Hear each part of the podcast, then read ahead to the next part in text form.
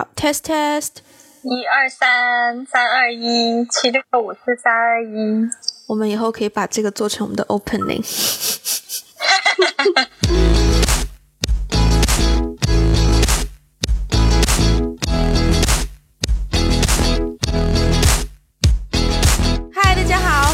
我不够好吗？这是一档关注自我成长的节目，让你在大世界中不再迷失。我是主持人小飞 Wendy。一句话自我介绍：我是一个收入不算高，但也不算太低的打工仔。那今天呢，就要来讨论一下永远聊不烂的赚钱这回事儿。今天的来宾，当然，the one and only Ivy。Hello，大家好，我又出现了。我们先用一个非常经典的辩论题目来展开好了。高薪很讨厌和低薪很喜欢，嗯，你怎么选？我想一想，就是我只能有一个选择是吗？那当然，哦，我觉得这个好难选，因为我都经历过，而且取决于它的程度。就是讨厌我有多讨厌，喜欢我有多喜欢，高薪有多高，低薪有多低。我们把它放在一个就是现实当中可能会发生的这样的程度吧，就不用去到太夸张。嗯，我其实刚开始工作的时候，就是我的第一份工作，刚开始工作的时候，其实我是选择了高薪，很讨厌。嗯嗯，因为我当时呃回国找工作，也拿了几个 offer，就是有几个机会嘛。然后那几个机会里面，确实是有两，就是其他的都在中间，嗯但是有两个 offer 是，一个是就两个两个有两个 offer 是比较极端的，一个是高薪很讨厌，一个是低薪很喜欢。嗯然后我觉得在那个时候，其实我是一开始呢，我是很坚定的想要去选那个低薪很喜欢的。嗯但是后来我跟一些前辈，然后也跟我家人商量过了以后，大家都劝我不要，然后我就进入了那个高薪很讨厌，我就选择了高薪很讨厌。对，但是事到如今，我我其实是有点后悔的。所以那等于说，现在的你应该更倾向会选低薪很喜欢。对，对，嗯我跟你也差不多。嗯嗯，我最近就是发现一个现象，我们这一期的节目，我想要下的标题叫做“不赚钱就是没前途吗？”那为什么会有这个问题？因为，嗯，每个人都想赚钱。对，但嗯。是常常在跟别人聊天的时候，大家都会用你赚的钱多不多去衡量你在做的事情有没有价值。嗯。我前几天去一个酒吧，就深圳的酒吧，我那一天就在朋友圈就在问说有没有朋友可以推荐深圳的 jazz bar，、嗯然后就很多人推荐，然后当中有一个朋友他以前也是做酒吧的，所以我就想说哦，既然你做酒吧，你应该比较懂酒吧文化，包括酒这种东西，我就会更相信他的选择，然后就跟他出去，然后去了一个他的呃他认识老板的酒吧里面。嗯然后就跟这个老板我们就聊天，然后就可能也是没话找话聊，就会问他说：“哦，酒吧好不好做呀什么的。”嗯，然后呢，这个好不好做，你就发现，无论是对方在理解上，还是你在问的一个嗯出发点，你其实想问的不是好不好做，你想问的是好不好赚。嗯就我的感受是，深圳很多酒吧都大同小异啦。虽然它打着不同的名字，说哦我是 jazz bar，、或是我是 lounge bar，、或是我是 club，、嗯但其实到了里面都差不多。嗯，就是对，就做这个东西其实不难，大家就只是会看说哦，做这个东西哦很好赚呐、然后。嗯，给我的一个感受就是，常常我们在聊你的工作、你的事业的时候，都会用一个赚钱能力去衡量它的价值。嗯嗯，然后这个东西我还蛮反感的。对，比如说，我现在我们做这个 podcast，我当然希望它可以赚钱，嗯但是我不会奢求说它可以让我年收入百万或怎么样。嗯嗯嗯，我当然希望它可以盈利，但是我在跟别人提起来的时候，就大多数人，嗯、可能很多人会有一个疑问吧，他就会问说：“嗯哦，这可以赚钱吗？”或者说：“哦，就是这这个东西有商业前景吗？”嗯嗯嗯嗯，然后我就觉得，就好像大家衡量要不要做一件事，都会先去衡量它能够带给你多少的经济效益。嗯嗯嗯，这个现象让我很困惑。其实我也有遇到过，嗯，就是我觉得这个还是挺普遍的一件事情。嗯，首先有两个层面啦，就是我觉得南方人或者广东人这方面，就是呃，大家都说香港是金钱社会嘛，那我们也都在广东地区长大。我是发现广东地区的人，可能包括江浙一带，就是大家那种就是固定印象、既定印象里面的那些地方，像什么温州啊、啊福建啊，就是大家经商文化比较重的地方，都会比较在意这个，就是说你做这件事情有没有前途。这个前途完全指的就是你能不能赚钱。如果不赚钱，那你为什么要来做？嗯我觉得这是一个挺功利的想法，对。嗯然后这个功利的想法，我非常的讨厌。嗯 老实讲，我非常的反感。呃，因为我我也是我的家庭文化里面也有这样的一部分。嗯，然后呢，但是呢，我在北方生活啊，现在，嗯那北方是另外的一种，呃，就是如果听众里面有北方的小伙伴，可能会更加有共鸣。就北方也是另外的一种极端，嗯就是你再赚钱，你不如月入三千去做个公务员。就是我发现我的身边很多北方的朋友都会有这样的挣扎，就是他们在跟他们父母解释他们在做的工作的时候，他父母老他们的父母老觉得他们在做不正经的事情，因为他们不是公务员。嗯 即便他们现在挣的再多钱，在他们父母眼里就是不正经。所谓的正经工作就是公务员，虽然公务员的工资很低，但是它稳定。对，所以我觉得，我觉得很有趣，就是说南北之间有这样的差异。那这个差异是可能南方把钱当成神，北方把公务员 稳定铁饭碗当当成神。但是 either one，我觉得都是很功利的想法。是然后再说回到就是刚才这个 podcast 嘛，我我也是印象很深哦，就是也是跟朋友讲，其实我身边的朋友，我现在在北京，我周围的朋友几乎没有人问过我这个问题。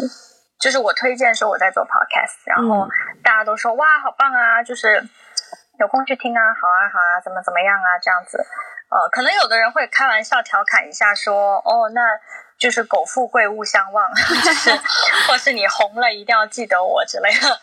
对，有一个朋友他就问我说，嗯，你做这个有商业模式吗？呃，或者是说可以赚钱吗？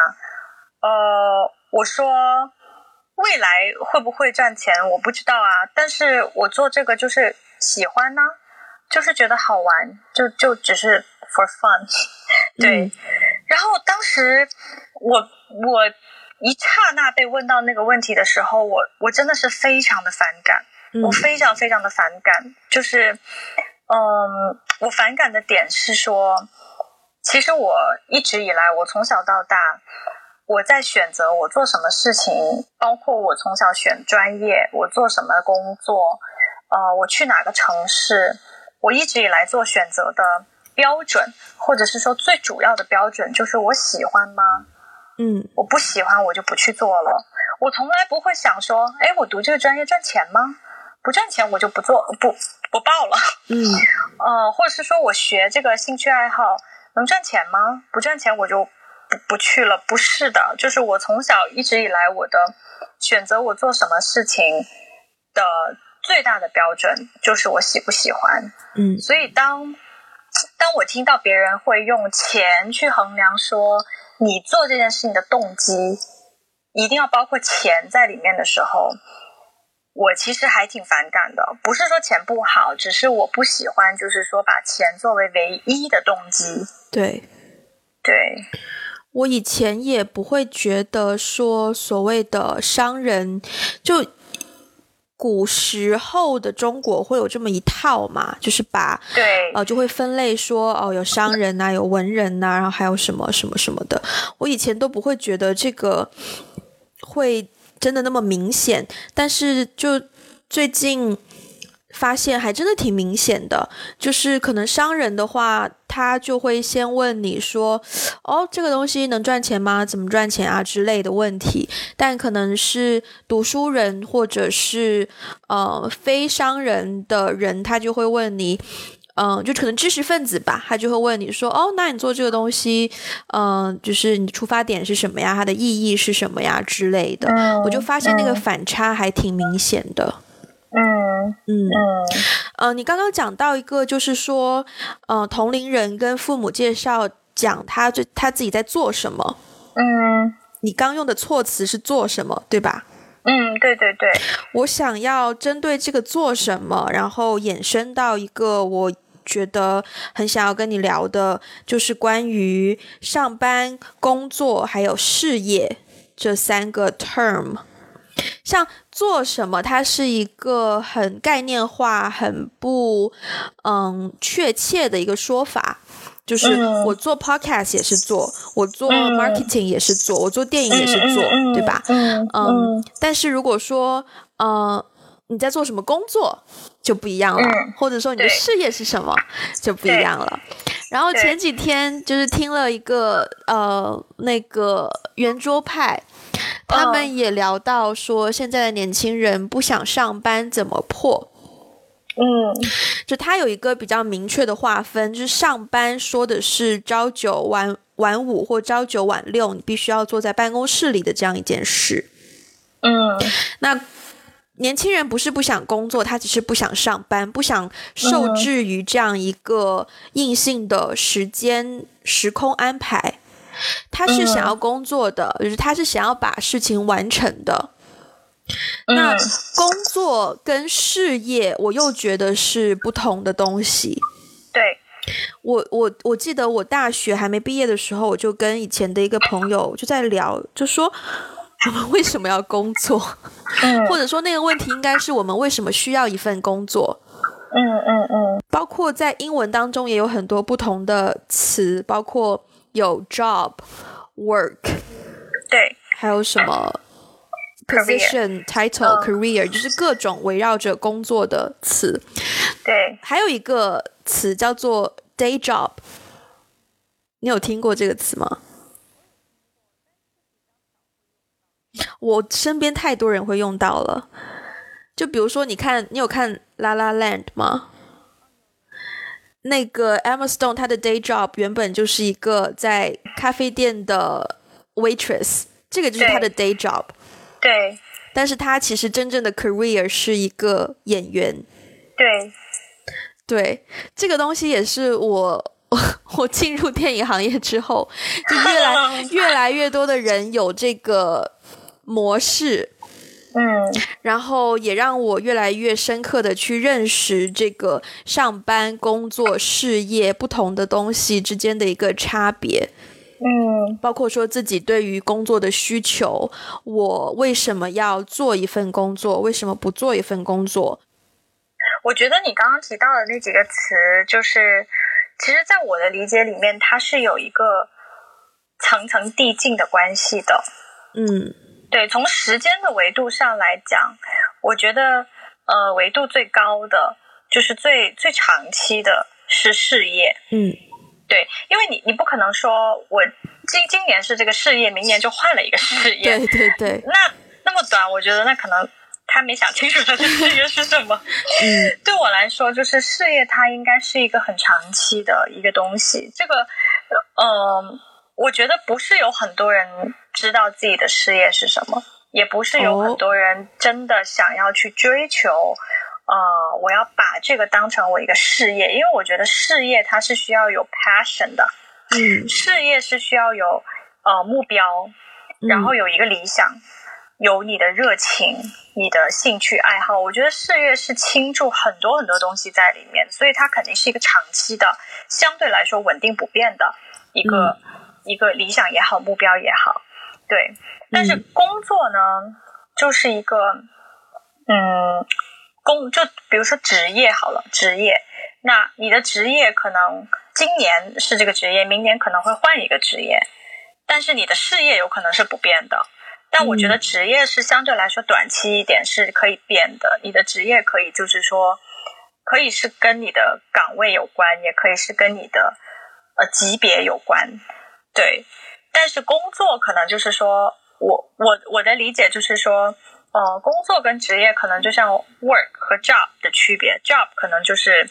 呃，你在一个大的一个团体里面，然后你可能会待个几年，换一个 job。但是 work 可能是每天都不一样的。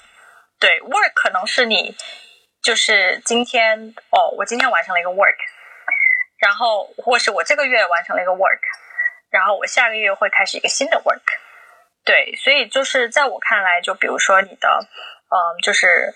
工作，因为中文里面的那个工作和职职业的那个区分好像不是很大，但是比如说，如果我们讲英文好了，就是呃，你的 work 和 job 和 career 是完全三个不同的概念。对，对我来说最明显的区分就是时间，就是以时间作为一个维度的话，最明显的就是时间。嗯，对我是这么理解的。可能我跟你的。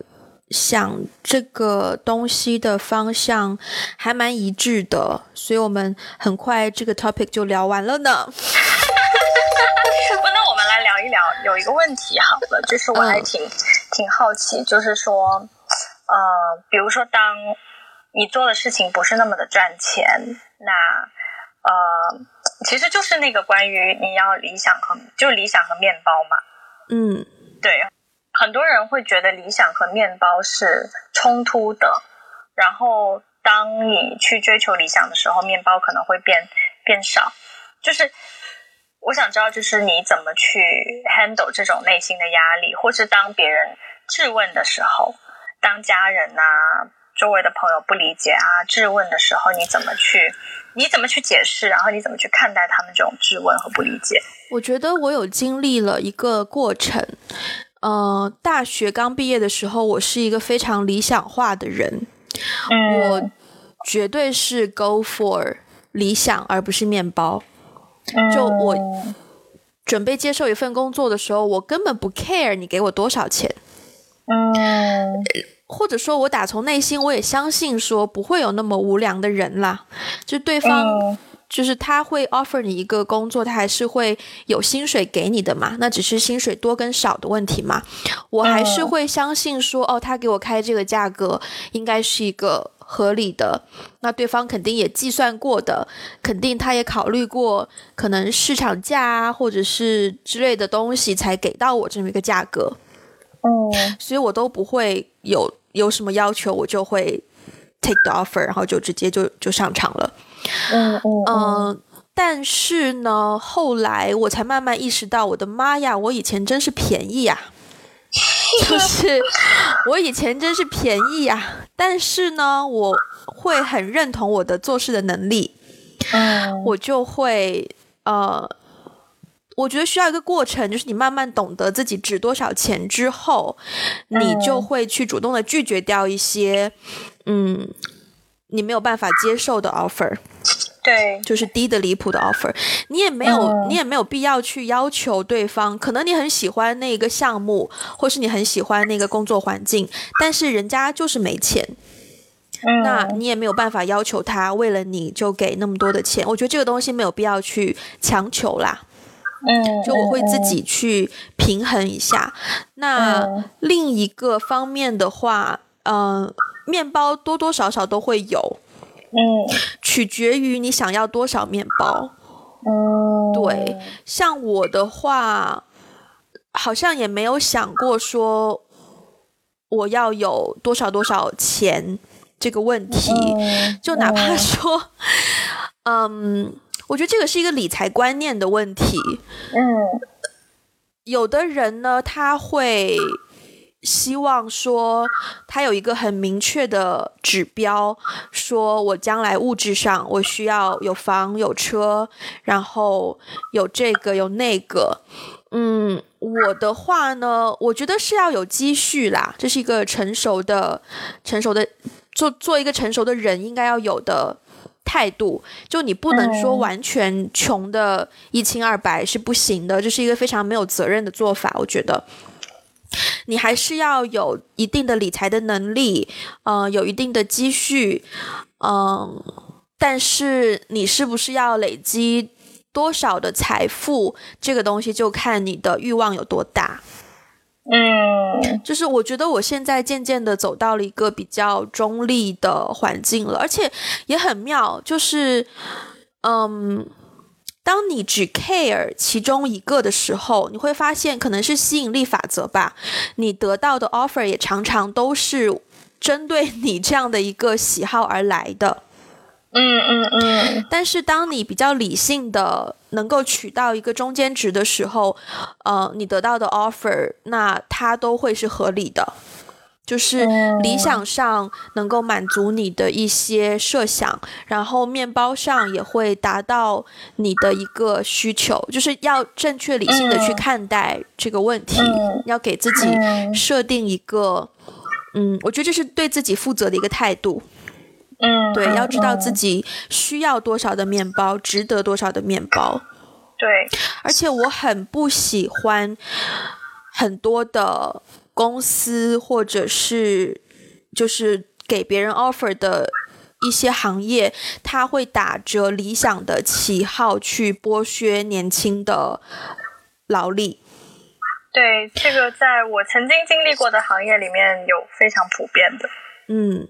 对，其实这个在，就是我们做电影，很多人也会讨论这个问题。就是有的导演，你会听到说他倾家荡产，把房子卖了去去去拍电影，然后或者是有的导演，他是。刷很多人情牌，然后，嗯，他的演员都不收钱，然后他的他的 crew 也都是学生，也不怎么收钱，所以整个电影成本就非常的低。我非常不喜欢听到，就是说哪个剧组多么的辛苦，花了只花了多少多少钱就完成了一个多么大的制作，这个东西非常的不人性。我觉得。做一份工作，人家付出了那么多的苦力，人家就应该得到应有的回报。你不能把这个反而当成一个卖点去宣传。我觉得这个实在是太，甚至有点话说的重了一点，但是都有点病态了。对对对对，这个是非常对，非常同意。对，而且也很不利于一个行业的健康的发展。是的，是的，是嗯，我的。经历就是跟你有一点点相反，但是我觉得现在我们都在一个共同的结果里，就是类似的一个相似的结果里面，都在就是这个所谓的理想和面包中间找到了一个平衡点。嗯，就是我刚开始步入职场的时候呢，我是先选择了面包，所以我一直跟别人开玩笑，就是说我换了。到现在第四份工作，我依然没有 catch up 上我第一份工作的工资，但差别不是很大啦，因为第一份工作，呃，作为一个刚毕业的学生，我也不可能说赚多少钱。嗯，那确实是我的每一份工作都都是比上一份工作有一点点的在下降。嗯，但是说下降的幅度不是特别大的那种。嗯，那。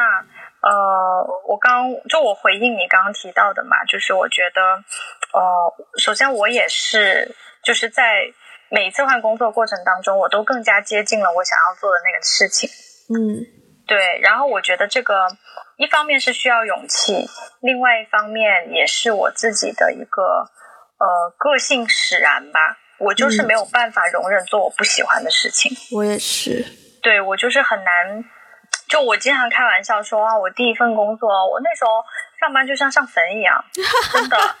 就就我们在对另外一期我们聊到办公室政治，就是我第一份工作非常多的办公室政治，我至今最多办公室政治就是我现在有的时候会八卦一下，就找前同事问一下最近办公室有什么八卦，让我这个 啊这个无聊的心灵快可以快来滋用八卦来滋润我一下，因为我现在的生活实在是太清静了。哇哦，就是我们没有八卦，我们就就是干活，就是做事情，把这事情做好。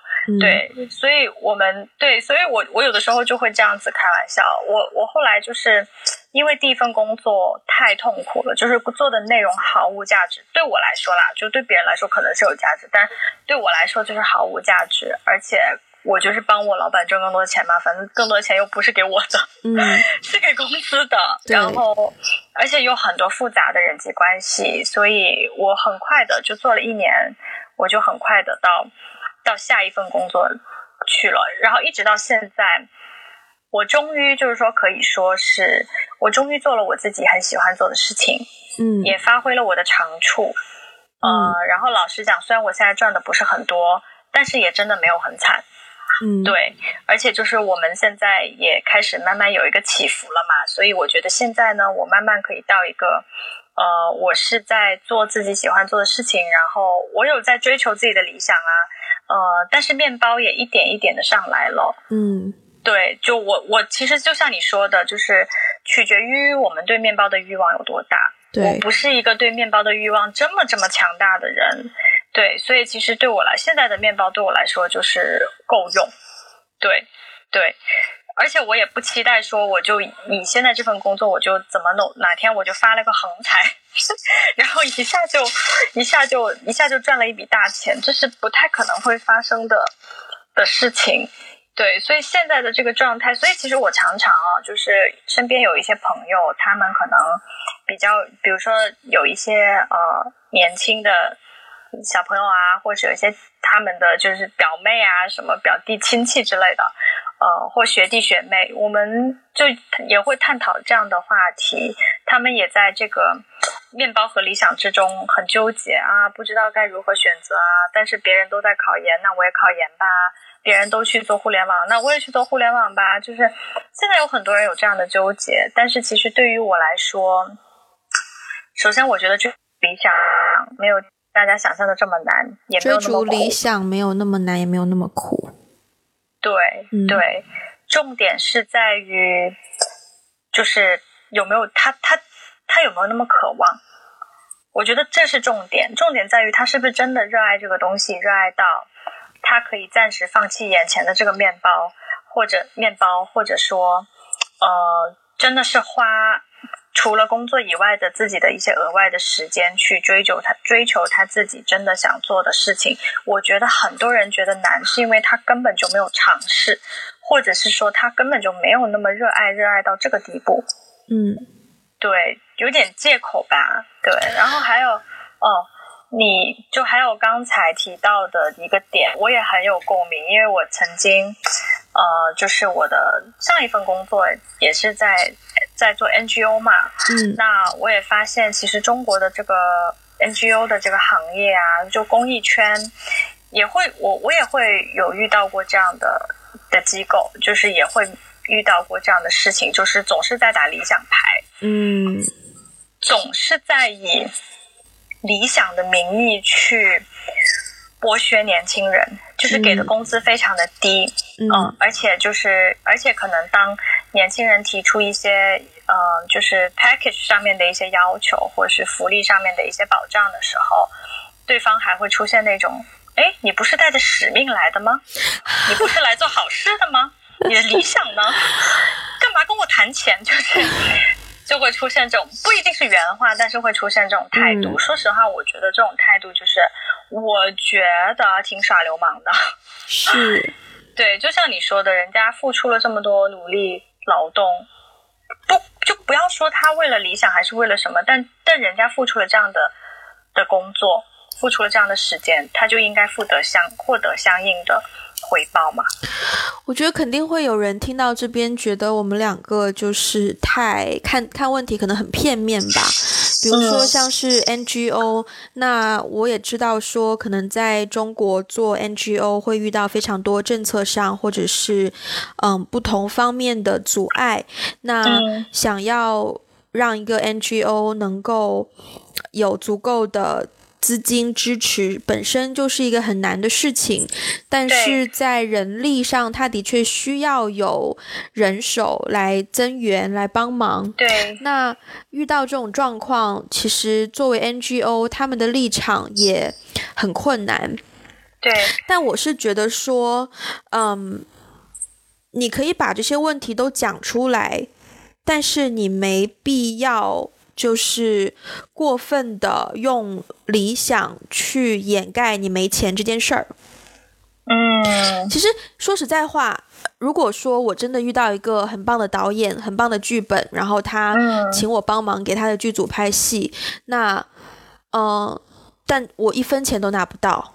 嗯他如果在跟我一开始就讲的时候，就很直接的告诉我说：“可是我们真的没有钱，所以嗯。愿不愿意帮忙就是看你。”他如果是这样的态度，说不定我真的会帮他，对，因为我知道在这一份工作当中，我能够得到什么样的经验，对，那我会自己去衡量值不值得，而不是说你可能一开始就把我连哄带骗骗进剧组，然后最后拍完了才一直就说啊资金还没到，资金还没到，怎么怎么样？那这种做法就耍流氓了。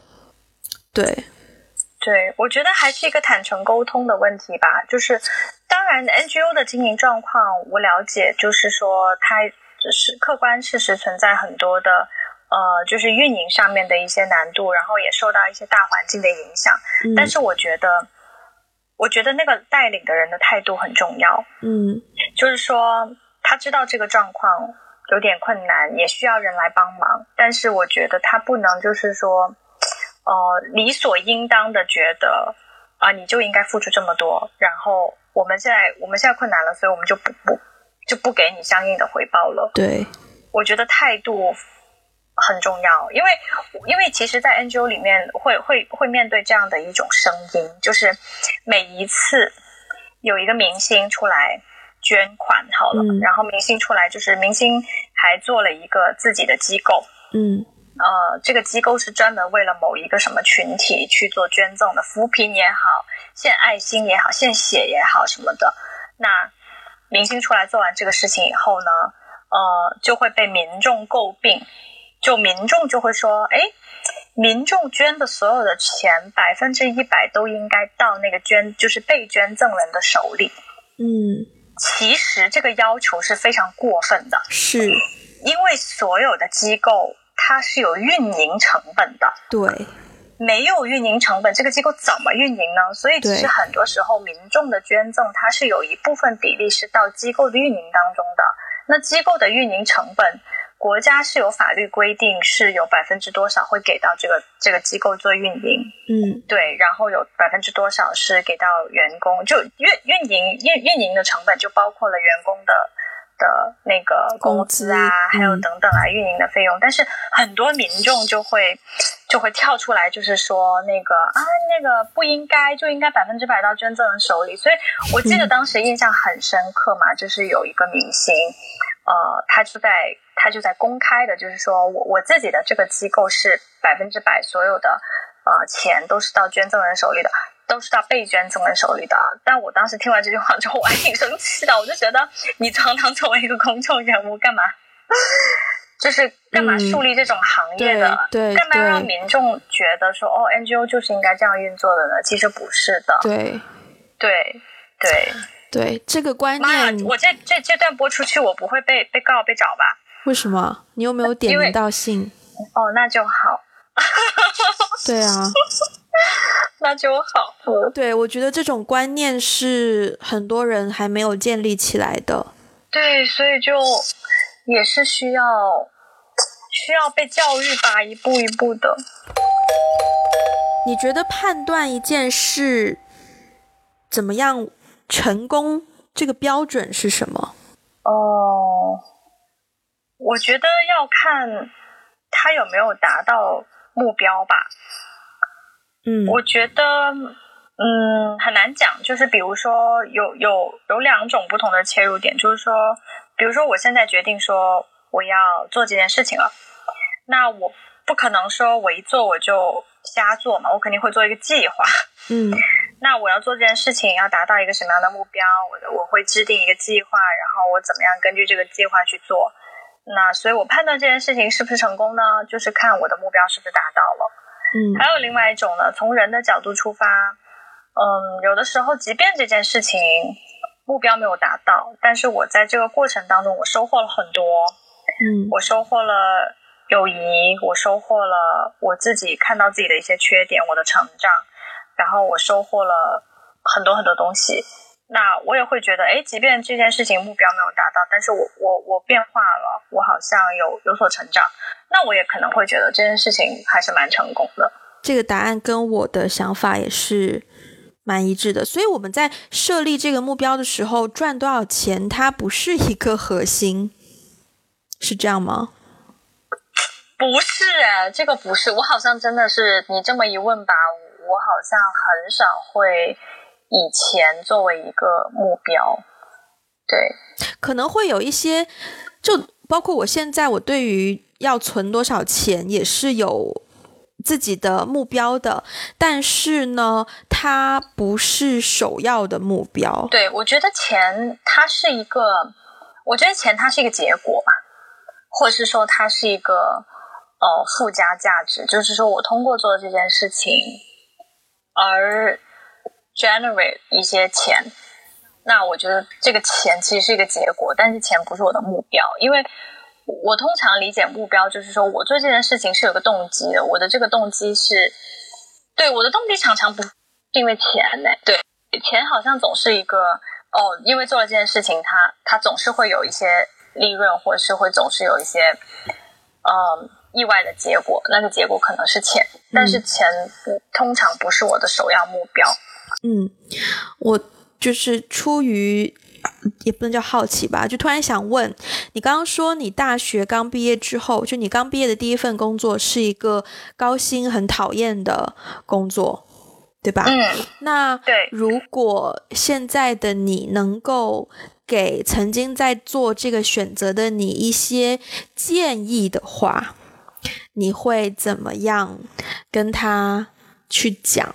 我会跟以前的我说呢，就是你现在做你现在做的这个选择，我会希望他不要再做原来的那个选择，是因为，呃，我会想说，因为反正 eventually 你还是会选择那个做的开心但是没有钱的工作，所以就你还是会回到原点，你知道吗？嗯就是我觉得我我在做职业选择的时候，我最终选择的一个原则就是我忠于了我的内心。嗯对，所以就我当时因为没有忠于内心，所以很快就离开了原来的那份工作。对，所以可能我的建议就是说，就是如果当时没有做那个选择的话，我我有点后悔。其实我是有一点点小后悔的。嗯，嗯，你觉得每个人他真的都会有一个内心的想法吗？对于什么呢？就是你刚刚说忠于内心嘛？对，对啊，就是面对每一个选择的时候，嗯，我觉得会，我觉得会，但是呢，看这个内心的想法是什么。那有的人内心想法就是要赚很多钱，我觉得所以他也挺好的、啊忠，于，对啊，他所以嗯。那个人也忠于了他内心的想法，那也挺好的啊、对对。但不管怎么样，我觉得确实，我觉得就是要忠于内心的想法吧，对，不管别人说什么，是，对，就是要看清为什么这个选择会，嗯，让你觉得困惑，或者说让你不知道怎么选。那嗯可能才会认识到说，哦，原来我也是在乎另一个 option 的，另一个 option 在我这儿也是有一些价值的。那不然的话，这个选择就不会那么困难了嘛，你肯定就很容易能够区分出来你喜欢什么，不喜欢什么。但是可能你发现，哦，原来我也是在乎，嗯。虽然他给我很多钱，但其实我还是会在乎这件事情我喜不喜欢。那可能这嗯也是一个让你认识自己的一个过程，让你去发现自己一些以前不知道自己原来在乎的事情。这也是一个蛮特别的经历吧。对，所以我不知道你会嗯有什么样的想法，但是我自己我发现我有一个特点，就是我每当听到一个朋友、嗯。他迈出了勇敢的一步，就是做了一个勇敢的决定，嗯。离开了他现在的行业，离开他现在做的事情，去做一件不寻常的事情的时候，我都会真的非常非常的高兴。即便是有一个人说他业余时间开始去学插花，嗯比如说他说他很喜欢插花，他业余时间开始去学插花，我都会觉得很高兴，因为我都都会觉得说哦，他在就是探索自己喜欢什么。对，或者是说我我其实去年年底经历过几次这样的大的 moment，就是有几个朋友就是都呃离开了现在的工作，去换了一个城市，甚至换了一个国家，然后去做自己完全不一样、跟现在的工作完全不一样的事情。嗯对我都会真的非常非常的替他们高兴，因为我觉得其实人生就是一个不停的做选择的过程。嗯那呃，我常常就就是就是我父母，尤其是就家里人经常会 question，就是会质疑我的一点，就是说你做这件事情，你未来有什么计划呢？嗯 你希望通过做这件事情达到一个怎样的目的呢？其实说实话，我没有计划，因为我觉得计划随时随地都可以改啊。嗯 而且我觉得，就是以我现在换工作的频率，以中国现在社会发展的这个速度来说，你的计划永远赶不上变化，那你做来干真什么？的 真的对啊，铁饭碗就不会丢吗？那当年就是国企重组改革的时候，亲戚还不是都是丢了铁饭碗吗？你以为铁饭碗很铁吗？不一定啊。嗯所以我觉得，就是计划变，就是就是那个跟不上变化。那我唯一的原则，就是我做选择唯一的原则，就是我对这件事情到底有多热爱。嗯对，所以我觉得，我也听到过有一些人啦，会说，啊，你就是一直在换工作啊，然后一直在做自己想做的事情啊，然后可能未来我我又会在在在三十岁的时候做一个决定啊，又又去干什么啦？就有的人我也会听到大家就是说，哎，你你很勇敢呐、或者有的人觉得我不靠谱啊，但是对我来说，我觉得。没有什么，我觉得很正常，因为我做选择的原则就是我喜欢这件事情。嗯，对，对，非常的正面。我觉得我们今天这一期节目也算是一个正能量爆发，在最后的最后回答这个节目的这个问题标题：不赚钱就是没前途吗？绝对不是。但是，这是嗯国庆鸡汤献礼。播出的时间不一定是鸡，不一定是鸡汤，不一定是国庆了。哦，那可以把它剪掉。嗯，对这是一个鸡汤献礼。对，对，嗯，因为跟你所处的环境有关啦。如果你周围的人总是给你灌输一种好像赚钱才有前途的观念的话，当然你难免会产生这种想法。但是同一时间，你也要回过头来看自己原本的信念跟现在。新的信念，这中间是不是有很大的矛盾？如果是有矛盾的话，你更愿意去相信哪一种信念？这也是，嗯，长大的一个过程，就是去做自己的选择，去找到自己真正相信的东西是什么，你的信念是什么，这些你的选择都能够决定你是一个什么样的人。嗯，对，好，没错。那节目的最后，艾菲有没有什么想要补充的，或者是录这一期 podcast 的感受？感受就是，嗯，我真的希望听到所有听到的人不要觉得说，呃，面包和理想是分开的吧。嗯对，然后也不要觉得理想有那么难，也不要觉得面包就一定没有。嗯，呃，我觉得他们不是对立的，反正想做就去做吧，就是少逼逼多做事。